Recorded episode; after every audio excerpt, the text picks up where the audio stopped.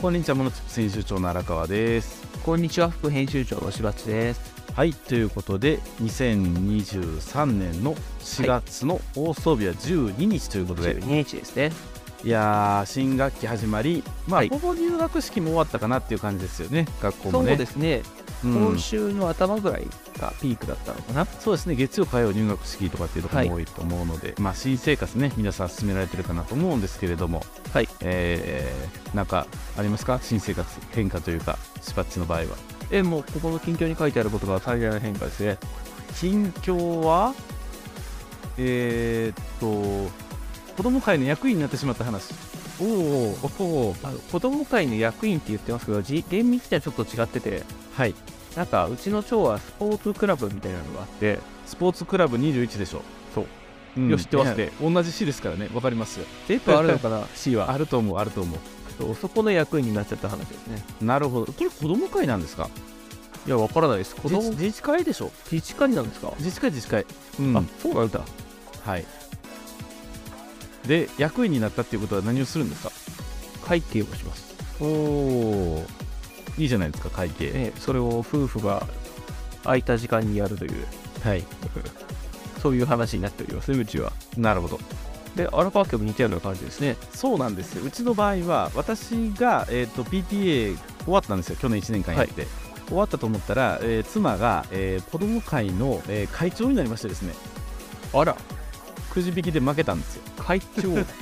すごいな、それは。えらいこっちゃなんですよ、本当に。はいで今もうなんか鬼のように LINE のやり取りしてて、はい朝から夜までもうなんか何のこっちゃみたいな話になってて完全にねうちの妻あの週3日勤務4日休みでかけてのことするっていうスケジュールだったのが、はいもう週91日とかぐらいのレベルでずーっと LINE やってますねなんかもうめっちゃ大変そう、まあ、最初だけかもしれないですけどね いや、大変ですね。だから荒川さんあはの入らないですか、それには。いや私は去年 PTA やったんで2あ人入って終わり終わりですよだから家庭数なんでこれって家庭数でしょ、しばちのとこもあ、赤ですです。そうだからまあ妻を全力であのお助けするという形になる家わけです庭数やけど、両方 LINE グループとかに入ってる人が多いですね。ああなるほどねはいはいはいそれはそうかもしフれォなロいーでねきるようにっていう。そうそうそうそうあのあれですよね俺完全にローカルでいろんなところでいろんな意見があると思うんで何とも言えないんですけれどもええ少なくとも我々が住んでる市は、えー自治組織の、えー中で細分化されすぎじゃないですかあ自治会総会この間あったみたいで、はい妻が言ってたんですけど8組織ぐらい来るんですよあ、あ、そうなんだ、そんなのあるんですね。で、えー自治会って大きい自治会があって町ごとにね、ではいそのトップトップが自治会長さんでその下にいろいろ紐づいてる中の一つがそのスポーツ21であったりとかはいはい、でそのうち一つが子ども会であったりだとかっていう感じでバーっとながなんか8つぐらいあるんですよ老人会とかなんかいろいろあってめっちゃ大変そうと思ってはあのそうですねそのいろんな人とやらなきゃいけないのに大変ですねそうもう調整ばっかりですよね聞いてたらこれがあの全員事業主とかやったらまだやりやすいんですけどそうただ住んでるだけの人ですからねそうそうそういやだから逆に PTA は多分楽やったっていうのはそういうことなんやろうなと思っては楽というかもうボランティアで集まってる人たちが学校のことをやるっていうだけで集中できるからあのそんな変な人は来おへんしやりやすかったんですよ、すごくえなんかあの最近こう4月になってヤフーニュースとかであの PTA なくせと か PTA 入ったらこうなんか地獄が待ってるみたいなニュースがちょいちょい流れるでしょこの時期、はいはいはいそうでなんまあそんなこと言ってもなって思いながらやっぱりね、あのー本来は子供とかね町とかのことをよく考えたいなっていう人たちの集まりの組織かなっていうふうに思うので、はいあのなんかええ感じにみんな仲良くしたらいいやんっていうふうに言いたいですけどまあそうですねみんな仲良くしたい人は仲良くしたらいいそう仲良くしたくない人もいるのが問題ですよねそうですね難しいとこですよねでもやっぱえりえその,、その地域に住んでしまってる以上はある程度はね地域社会と関わらないといけないっていうのはありますからねそうですよねよっぽどなんかね都会のワンルームマンションとか住んでたらそんなのもないかもしれないんですけれども、うんなんかい意外とこの年になってこういうことを体感するようになったんやっていう感じ ですね我々ねまあそうですね、まうあんじゃあ役員頑張りますかまあねある程度頑張らなきゃいけないですねあラジオ体操とかするんですかいやうち背景なんで、はい、消防つけてかみですねでもなんか行事やったらいたなっていう気あーになりますそんねな雰囲気がありますですよねなんやろラジオ体操とかバトンバレーボとールか大会とかあバレーボールねソフト大会とかそんな感じですねソフトボール大活躍するじゃないですか柴田氏いやもう10年ぐらいやってないですよソフトボール柴田氏あれですよね打ったら球ポコーンって上がって全然飛ばないんでしょいや公式飛んできますよあ本当です公式やった人って難しいんじゃないんですかあのまあまあそれはねレベルによるんですよそういうこと。だってなんかあの金本元監督がなんか軟式かなんかの球やって全く飛んでないのを見てすっごい面白いなと思ってたんですけどね。あ軟式の球はまた違いますねソフトボールとそういうことか。また違うんや。うんなるほどな。対応しちゃいますじゃあしばっちが今シーズンあのソフトボールでどんだけ活躍するかっていうのをね あのまたラジオで報告できればと思っておりますので。はい。 よろしくお願いします。はいじゃあ、えー番組説明の方よろしくお願いします。しばっち。はい、この番組はビジネスの小技を紹介するメディア、モノチップスから生まれたポッドキャストです。毎週、あなたのビジネスがちょっと良くなるチップスを紹介していきます。紹介したチップスはウェブマガジンモノチップスでも紹介していますので、そちらもご覧ください。はいじゃあ今週もよろしくお願いします。はい、よろしくお願いします。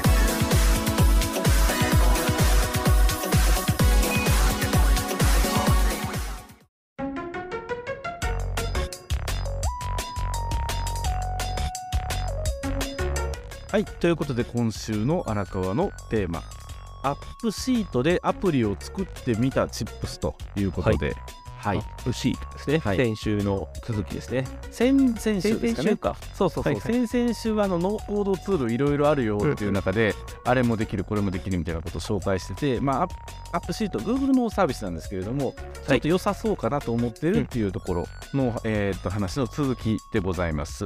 はいで、えーっと Google が買収したんですよねこれアップシートっていうのを。はいもともとサードパーティーのサービスだったらしいんですけれども。はいでもう実際今 Google のサービスとかなりシームレスに連携できるようになってるという形です。で、はい基本的にはデータベースをあの見やすく編集して扱いやすくするツールなんですよ。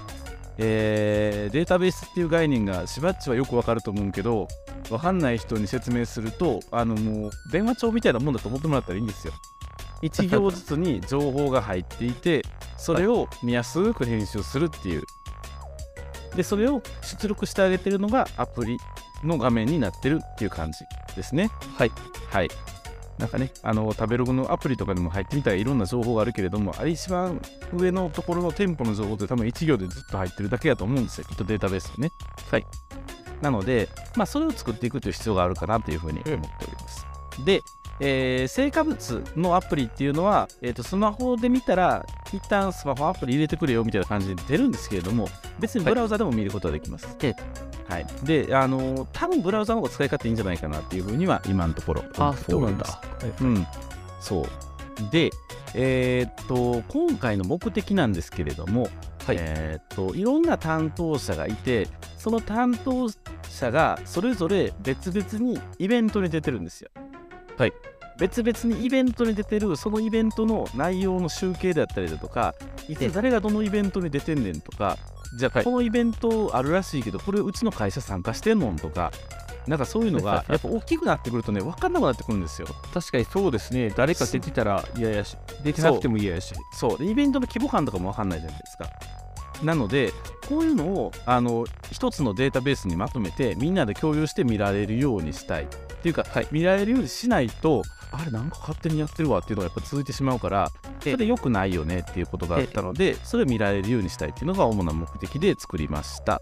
はいで、えー、と今回の動線としては2つあって、はいまずは、えー、と Google フォーム、はい、あのアンケートのやつですよね。ええでスタート起点は Google フォームにして Google フォームを全担当者に URL 配っちゃうと Google フォームはだってあのリンクさえ配ってしまえば別にログインしなくてもあの入力ができるので、はい回答きはい、なのでそれをまず配りますではい配られた情報がスプレッドシートのデータベースとして集まってくると、はい、フォームで集めると何がいいってやっぱり1行で必ず1行1セル1情報っていうのがあのパチッと入るので下手にスプレッドシートに入力してくれとかってだったら勝手にセル結合したりとかね色つけたりとかねひどいことになっていくじゃないですかどんどんそれを防ぐっていう意味でこうしてますで最終的にその蓄積されたデータベースをアプリで見る側で、えー、と見やすいように編集してあげるっていうことと,、えーとまあ、希望者には、えー、とそのアプリにアクセスする権限を与えて一緒に見ることができるようにするというふうにしたいというふうに考えております。はい、で先ほどあのしばっちにはちょっとデモンストレーションで見ていただいたんですけれどもあの実際の稼働画面を見てみるとかなりなんか普通のスマホアプリみたいな感じでそうですね。見ることができるっていう感じですよね。はい。どうどうでしたパッと見てみて。いや、あの、パッと見最初、こう、あの文字と数字しか書いてなかったんで、じじゃあこ、れが何日、何曜日だとか、期間どのくらいだとかっていう情報が分かりにくかったんですけど、んカレンダー表記にしてもらうとわ分かりやすい。ですね。なるほど。あカレンダーが一番上の方がいいのかもしれないな。そうなんですよ。さっきまでのやつはあくまでもデータベースを見ることができるだけやったので、まあ、カレンダー一番上にしたら結構わかりやすくなるのかなっていうのは思いますね。はいそうまあ、ですそうねいうふうにタップシートで入れる情報っていうのは、えー、と数字の情報を、えーあと、えーカレンダーのような日付の情報をであと位置情報も入るんですよこれもう一問入るんですね。だから住所入れておいてそのデータベースのステータスとアドレスにしてしまうと,、えー、と Gmail のリンクが勝手に生成されますはいはいはいはい。この辺はさすがあのあれですね Google のサービスやなっていう感じではありますねなのでかなり便利なんじゃないかなっていうのは思いますねそうですね。おすごいな、これは。はいで、えー編集画面を見ながらちょっと喋ってみると面白いかなリスナーさんにどこまで伝えれるかっていうところなんですけれども最初に作るときに新しいアプリを作りますよっていう、作るんですねで作るときにデータベースをどれを使いますかっていう画面が選択画面が出てくるんですよはいえっと今借りていきますね Create アプリ、えー、Start with Existing Data で、まあ、適当に適当に適当にでここで Google シートっていうのが出てくるので、この Google シートでスプレッドシートを選択すると。はい、でそしたらこのスプレッドシートがデータベースとして選択されるという形になるんです。はい。はい、なのであの SQL とかそういう難しいあの難しいかあれか分かんないですけどデータベースの知識なかったとしても Google スプレッドシートの一行一行の、まあ、列がデータベースとして扱うことができるっていうのはかなりとっつきやすいんじゃないかなっていうのは思いますね。はいはい、で取り込まれたデータベースはこんな風に見ることができるので、はい1、えー列に対して、えーこの列は日付ですよとかテキストですよとかあとははいリストで入力しますよとかっていうのを設定していくことができるというような形になってます。はい、でそれらを見た目を編集するっていう画面ビューっていう方に行ってこのデータベースを読み込んできてこの形式で表示させなさいよっていうのが、えー、と下のアイコンになってますねカレンダービュー、デッキビュー、えーテーブルビューみたいな感じでこういろいろあると思うので例えば今カレンダー、えー選んだものをデッキにするとまあこういうふうにデッキ画面になったりとかテーブル、まあ、ギャラリーにするとカードっぽくなってここにアイキャッチ画像とかが例えば入るようなものにしておくと画像が表示されたりとかするのもあります。はいであとマップってやると何箇所かこのマップ出てますよね。はいこうやったら名古屋でこういうイベントあるよとかはい。神戸でこういうイベントあるよとかそういうのが分かるという形になってます。だからマップでもちょっと面白いかもしれないですね。そしたらね、あ、そうですね。こんなもんあってもいいかもしれない。っていうような感じですね。はい、これってマスターデータは Google スプレッドシートになるんですかはい、そっちをいじったらこっちも変わっちゃう。変わります。はいはいはい。それ、が逆にちょっとすごいなと思ってて、あの Google スプレッドシートって入力した行から、えー、とどんどん下に増えていくじゃないですか。はい、でこっちのアップシートで、えー、とマスターのいじると例えばこのマスターいらんかったから削除っていう風にするとスコンとその行が空白行になるんですよ。はい、であこれ抜けたらあのスプレッドシえー、ちゃうわえー、っとフォームから入れたらどこに入ってくるのかなと思ったらさっきのフォームが入ってたところの次の行から入るっていう形でちゃんとお互いの情報がバッティングしないように入ってくるんですねはいはいはい。なんかそれすごい賢いなと思ってよくできてるなという感じでしたねだから情報がなくなってしまう飛んでしまうっていうことがあまり起きにくくはなってるのかなっていうふうには思います今実際にこうデータベースの方をしばっちに見てもらってるんですけれどもはいこんな感じですねまあ普通普通のスプレッドシート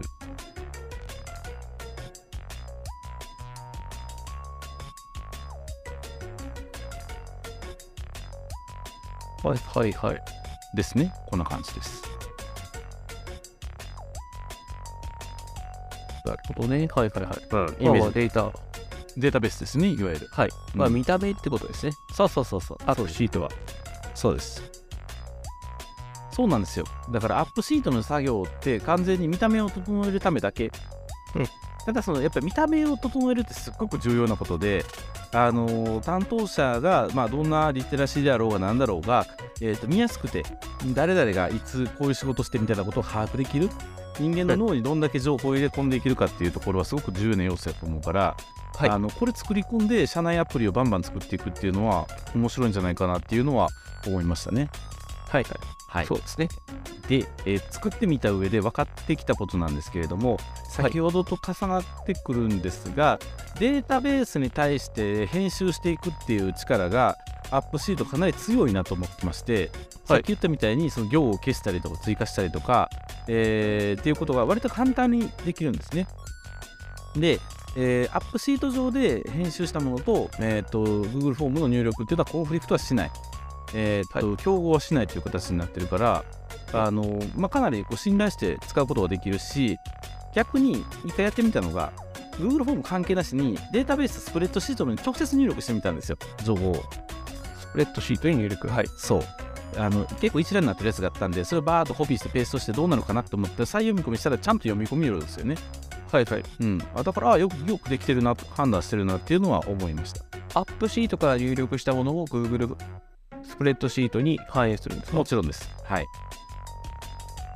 同時に同じところ入力したらどっちが優先されるとかってあるんですかえーっと完全に原子時計レベルで同じ時刻に行ったらどうなるか分かんないですけれどもそんなことはまず起きないので、優先順位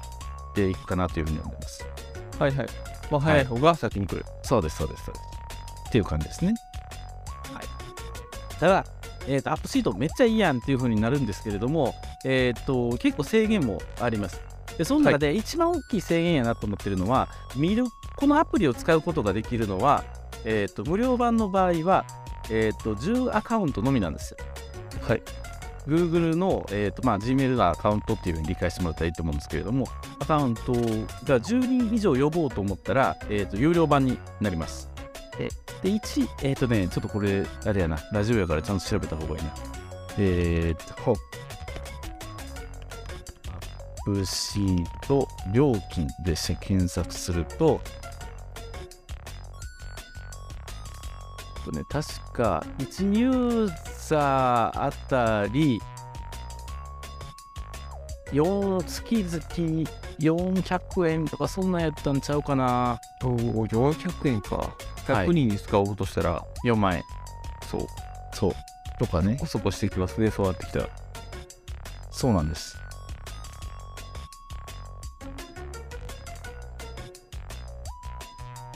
あったプレミアムで1ユーザーあたり5ドル5ドルだからもっ500と円高いなうん650円ぐらいかな。そうなんです。はい。っていう感じですね。まあでも本来はこのフリーっていうのは非商用っていうふうに推奨されてるので、まあ、はいあのー商用で使われるのであれば、まあ、プレミアム以上、えーとユーザーごとに5ドル払うっていうアカウントを使っていただくのが、まあ、本来の形かなっていうのはありますけどね。はいはいはい。っていう状況でございます。はい、だからあのこうアップシートで作ったアプリを例えば、えーっとインターネット上に公開したりとか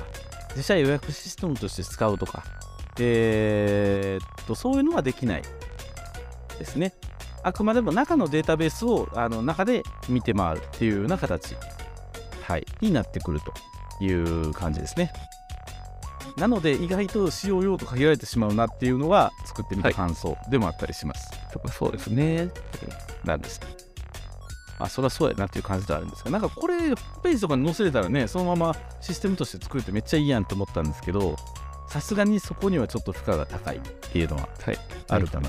なんかね、公開するためのプランとかもあったはずなんですよ、確か。はい。なんで結構高かったと思うので、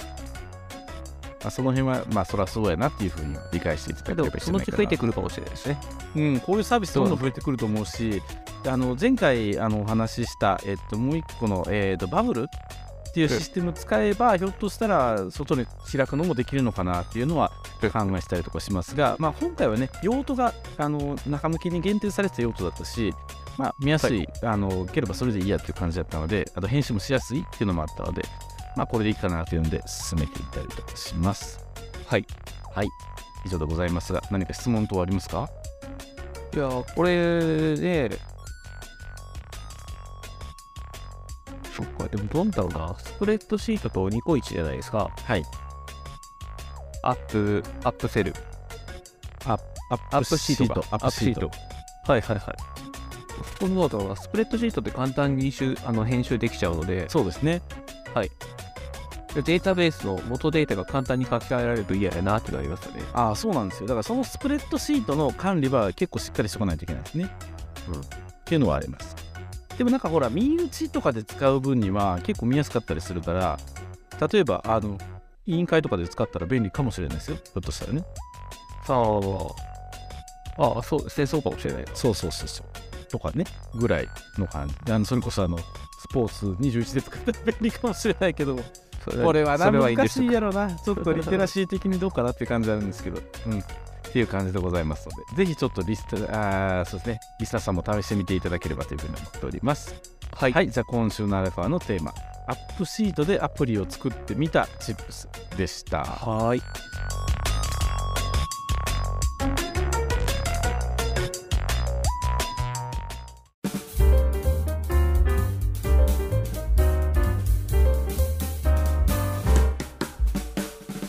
はいということで今週のしばっちのテーマはい。令和5年度中小企業新規新事業展開応援事業についてのチップスということではい。まあ、なんと読んでも下噛みそうになる。もう何回タイト読ルむかなん分かんですけどないよこれしかも実はこれサブタイトル先あったんですけど抜けはていもらったんですよね、そうです大ね。気公募 OF 枠原油価格物価高騰等緊急対策特別枠あるんですけれどもはい。えっとこれは日本中どこからでも応募できる補助金なんですかいや、これは、あの、兵庫県だけですね。兵庫県兵庫が県出している補助金です。なるほどはい。はい兵庫県で、にその補助対象者とリスナーして、さん兵の多いね庫我々ね県内に事業所を有する中小企業者はいという条件が入っています。あとはいもう一つが、2022年9月以降の任意の1ヶ月間の売上高が、2020年9月から2022年3月までの同別と比較して10%以上減少していること。というはいこの2つの条件を満たすところに、えーが対象となっております。なるほどはいはいでこのあの中小企業新事業展開応援事業の補助金なんですけど、はいえー実は去年おととしと過去2年間も公募されてましたはいはいはいはいでその今年版が今から紹介するものっていう感じですねあの事業再構築補助金の、はいえっ、と鍵盤、はいだよねみたいな感じで去年一昨年あの取り組んだ方多かったかと思うんですけれどもすそれですよねそうですあの規模もはいかなり小さくはなってるんですけど、まあ、その分取り組みやすくなっている補助金ですただあれですよね事業再構築補助金の本ちゃんの方は、はい売上減少要件とか確かなくなったと思うんですけれどはいも、今年からなくなりましたねそこは、まあ、こでれもはまたはいあるんですね、これはありますはあはあはあは影響を受けたところに対して補助金で応援するよっていうのがこのあの兵庫県の補助金の立て付けですねはいでその影響が去年まではコロナ等で、えー売上が減少したところの業態やサービス提供方法の変更や追加とビジネスモデルの再構築により経営力強化を図るための取り組みに対して出してたのが、あはい今年はあの業態やサービス提供方法の変更や追加と原油原材料価格高騰に対応したビジネスモデルの再構築により経営力強化を図るために取り組む事業これと、はいオープンファクトリーあのは来場者に生産現場を見てもらったりとか体験してもらったりってするような、そんな事業に対する補助金として、えー再構成されておりますオープンファクトリーってあれですよね要は明太パークですよねおおほほ、明太パーク見 た。そうそう、そうですね。いっぱいありますね。森永工場、グリコ工場もあるし、あんな感じかなっていうところですスね。ーパーでっかい企業がやってそうなイメージなんですけれども、はいそんないっぱい出るんですかお金これいや、お金は、マックス75万円です。 5万円でオープンファクトリーできるかなどうなんやろでただね例が2つ書いてあってはいオープンファクトリーの例としては製造工程が見学できる工場の改修はい製造体験ができるスペース作りはいでもう一つの例が旅館に商品を手に取れる直売所を設置なのでまあ思ってるほど大掛かりじゃなくてもいいよっていうまあだって70万ですからね言うてね、はいそれでできるぐらいそっか旅館に直売所とかイメージ湧きますね確かにねはい、あでうもんそれがいいかもオしれーないですプンねファクトリーなんだっていう気はしますよね確 かに確かにそれ直売所やんっていう話ですけどねでオープンファクトリーの話と先の原油価格物価高騰っていうやつは別の枠なんですね枠が違うんや別ですねはいはいオープンファクトリーとかだとこう飲食店が持ち帰りの商品を販売しますとかも対象になりそうですねこれ持ち帰りの商品を販売するためのなんかカウンターを設置とかそうそうそうそうなんだそういう対象になりとそこでうすよねな感じでそうすいねうとこですねえーなるほどなえこれはいつからいつのやつなんですかはいこれあの第1期の公募が3はい月20日から4月17日なので、もう1週間もないぐらいですね今4月17ってもう放送日からしたらその翌月曜日だから4日5日しかないですね、そうですね、はい、はいはいでただこれ第1期なので第2期第3期がもしかしたらあの公募される可能性がすごく高いと思うのでなるほどなるほど、はい、チェックしておいて、出た瞬間申請するとかそういうのがいいかもしれないと思います、うんうんうんうん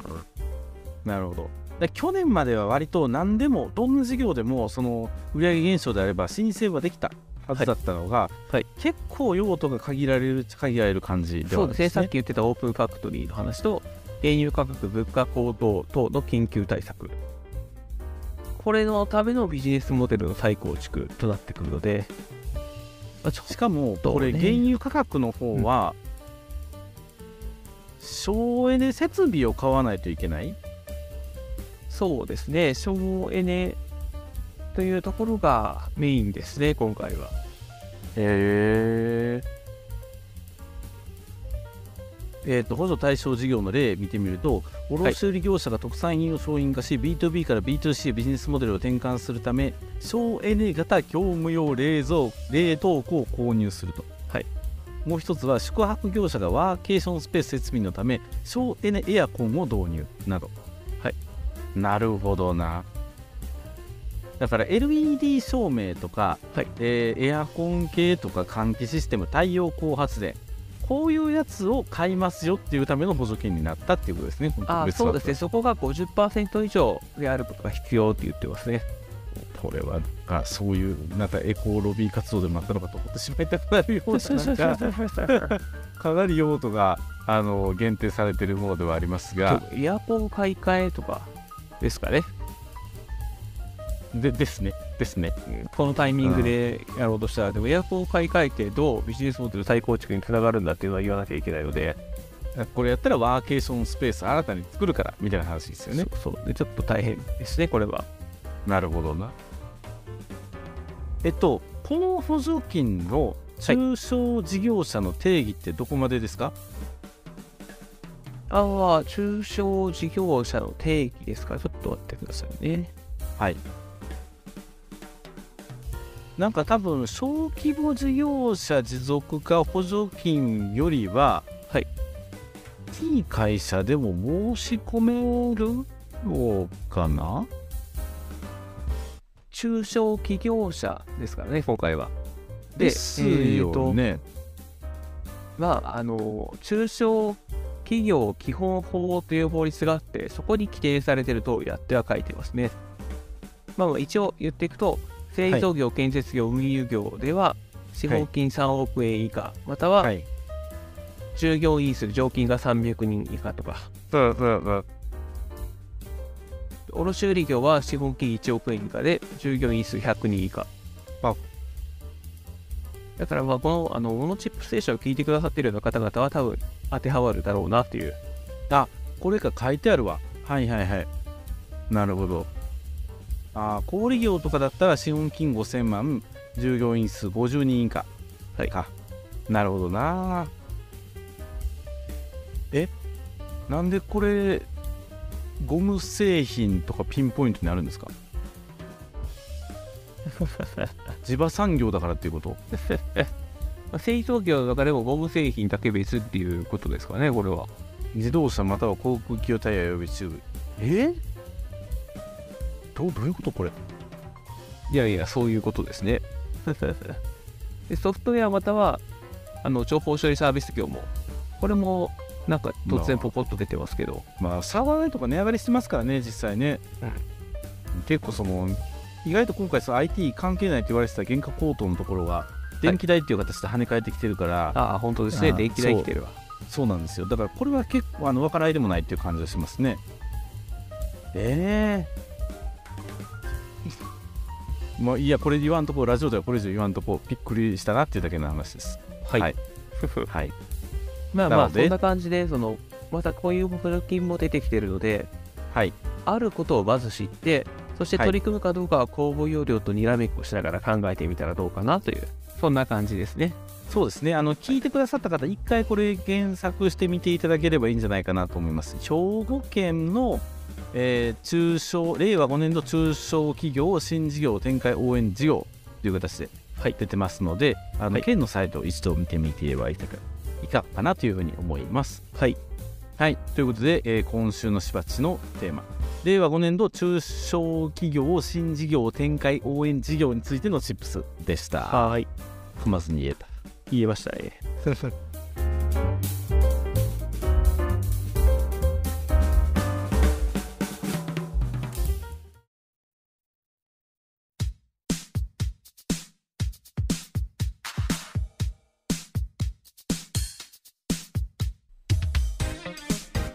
はい、ということで今週の「モノチップステーション」いかがでしたでしょういかがかで。したでしょうかね、ということでアップシート、あのー Google アップシートっていう形で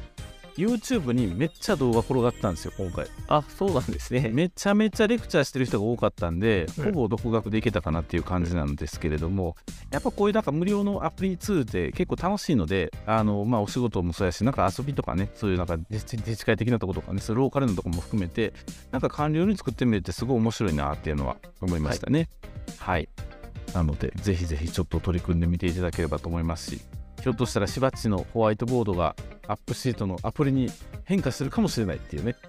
はいアップシート開かなくなるから無理ですね。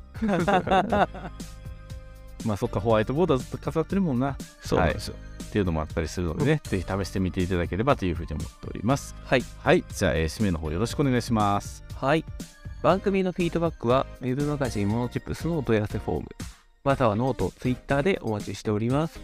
はいということでお送りしましたのはモノチップ編集長の荒川と副編集長のしばっちでした。はい、はいありがとうございましたありがとうございました。またね来週